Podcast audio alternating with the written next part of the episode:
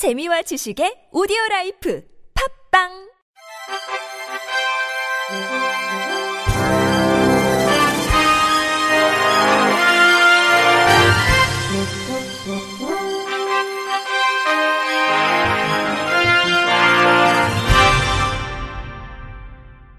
청취자 여러분 안녕하십니까? 1월 24일 목요일 KBIC 뉴스입니다.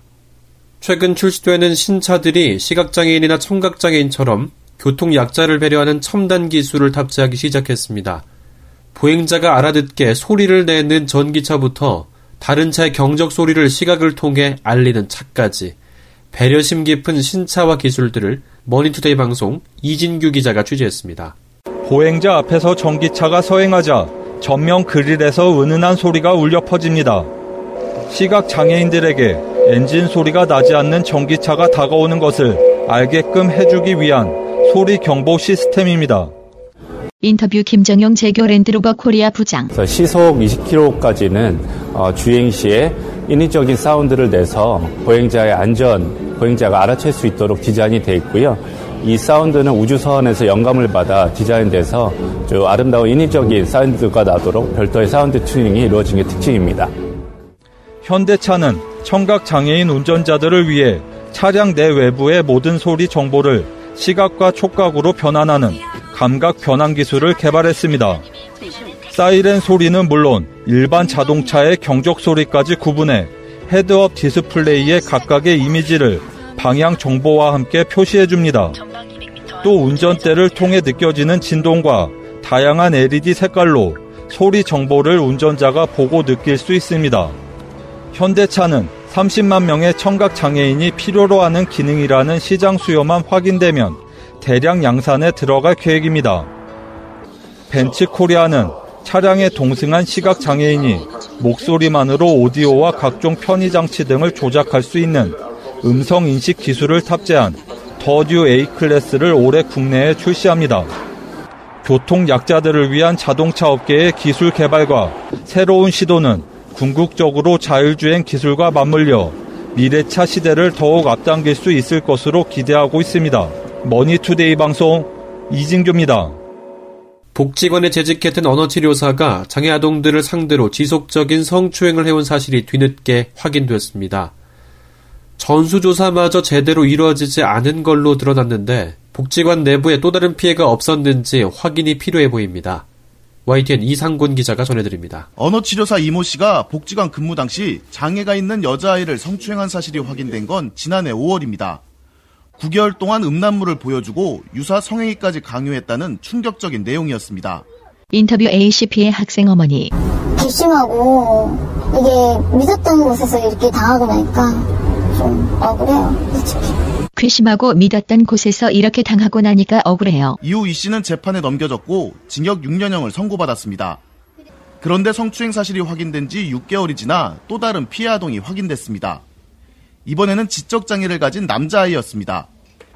2년 전 아이의 언어치료사가 성추행범이라는 사실을 알게 된 어머니가 복지관에 문의한 끝에 파악한 내용입니다. 이전에 아이가 수업을 가기 싫어하고 성적으로도 이상행동을 보인 게 한순간에 이해됐습니다. 인터뷰 BCP의 학생 어머니. 유리번호를 이렇게 봤을 때 무릎에 앉혀놓고 핸드폰으로 동영상을 보여주는데 저는 정말 동화나 그런 걸 보여준다라고 생각을 했지 진짜 아이한테 그런 음란물을 보여줄 거라고 유리문을 통해 봤을 때 무릎에 앉혀놓고 휴대전화로 동영상을 보여주는데 저는 동화나 그런 것을 보여준다고 생각했지 아이에게 음란물을 보여줄 거라고 생각을 못했어요. 경찰의 미흡한 수사도 문제였습니다.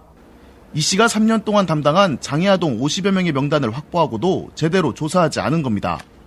인터뷰 경찰 관계자. 피의자의 범행 수법이나 성향 등을 고려하여 여아 13명을 대상으로 추가 피해 여부 확인하였습니다. 무분별한 전수조사는 장애아동에게 심리적 불안 등을 초래할 우려가 있어 남아에 대해서는 실시하지 않았습니다. 최근 복지관에 대한 내부 징계가 이루어졌지만 손방망이 처벌이라는 비판도 나옵니다. 복지관 관장은 정직 2개월, 사무국장과 관련 팀장은 감봉 3개월 처분을 받은 게 전부입니다. 재단 측은 직접 성범죄에 관여한 건 아니어서 도의적인 책임만 물은 것이라고 설명했습니다. 인터뷰 복지재단 관계자. 법상에 규정되어 있는 신고 의무자로서 당연히 했어야 되는 부분인데 최초 인지했을 때는 그 부분에 대한 어떤 구체적인 인지가 사실은 좀 덜 됐던 부분이 있었던 것 같고요. 복지관은 앞서 이 씨가 치료실에서 자행을 하다 발각돼 권고사직했으며 이때도 제대로 된 피해 조사를 하지 않았던 것으로 전해졌습니다. 장애아동에 대한 파렴치한 성범죄가 더 있었는지 확인하기 위한 적극적인 추가 조사가 필요해 보입니다. YTN 이상곤입니다. 앞으로 방송사의 화면 해설 방송 의무 편성 비율 중 재방송 비율이 줄어듭니다. 방송통신위원회는 어제 전체 회의를 열어 이런 내용을 골자로 한 장애인 방송 편성 제공 등 장애인 방송 접근권 보장에 관한 고시 일부 개정안을 의결했습니다. 방통위는 지상파와 종합편성 채널, 보도 전문 채널의 화면 해설 방송 의무 편성 비율 중 재방송 비율을 점차 줄임으로써 시각장애인의 시청권이 확보될 수 있도록 관련 조항을 신설했습니다. 또 경영 상황이 열악한 방송 사업자의 장애인 방송 편성 의무 경감 기준을 완화하고 스마트 수어 방송 상용화에 대비해 수어 영상 크기, 위치 조정과 삭제가 가능한 스마트 수어 방송 편성 비율 산정에 관한 특칙을 마련했습니다. 장애인 방송 품질 수준을 향상을 위해서 장애인 방송 프로그램 제공 가이드라인 마련을 위한 근거 조항도 새로 만들었습니다. 이효성 방통위원장은 이번 고시 개정으로 장애인 방송의 양적 성장에 못지않게 품질을 높여 방송 소외계층의 접근권이 한층 강화될 수 있을 것이라고 말했습니다. 개정된 고시에는 오는 30일부터 시행됩니다. 오는 6월 12일부터 피해장애인 쉼터가 장애인복지시설에 추가될 전망입니다. 보건복지부는 이 같은 내용이 담긴 장애인복지법 시행령 일부 개정안을 오는 3월 4일까지 입법 예고했습니다. 개정안은 또 국민권익위원회의 제도 개선 권고에 따라 장애인복지시설에 취업하려는 사람의 성범죄 경력 조회 시 장애인복지시설장임을 증명하는 서류를 제출하도록 하고 그 자료는 전자정보 서비스인 행정정보의 공동이용을 통해 확인할 수 있도록 했습니다.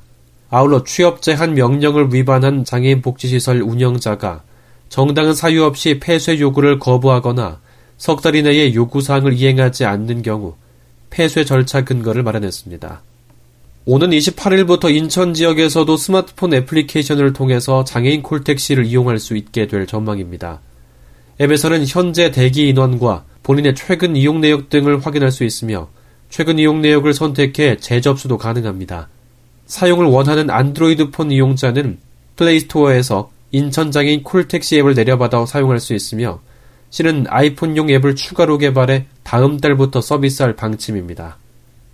발달장애인 부모들이 주축이 돼 만든 예비 사회적 기업 발그레 협동조합이 건양대 학생들과 같이 기획하고 제작한 설 명절 상품을 선보였습니다. 상품은 황금 돼지 비누와 한자로 복이 디자인된 복비누 세트, 캔들과 복비누 2개, 캔들 비누 세트로 피부 보습에 좋은 단호박과 파프리카, 오트밀을 넣어서 겨울철 건조한 날씨에 사용할 수 있도록 기능성에 중점을 두었습니다. 발그레 협동조합과 건양대 학생들은 이번 설 명절 상품을 시작으로 앞으로도 지속해서 상품을 기획해 선보일 예정입니다.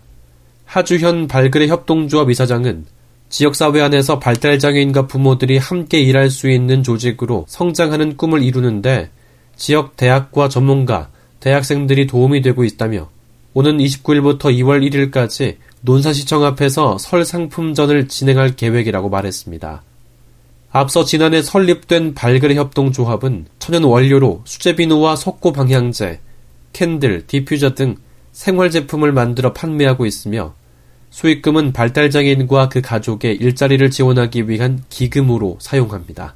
끝으로 날씨입니다. 중국 북부 지방에서 확장하는 고기압의 영향으로 전국이 대체로 맑겠습니다.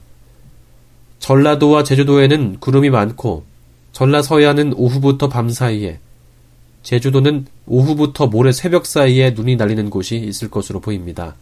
아침 최저 기온은 서울과 대전 영하 5도, 대구 영하 3도, 전주 영하 4도로 보이겠고 낮 최고 기온은 서울 3도, 대전 5도, 대구 7도, 전주 4도가 되겠습니다.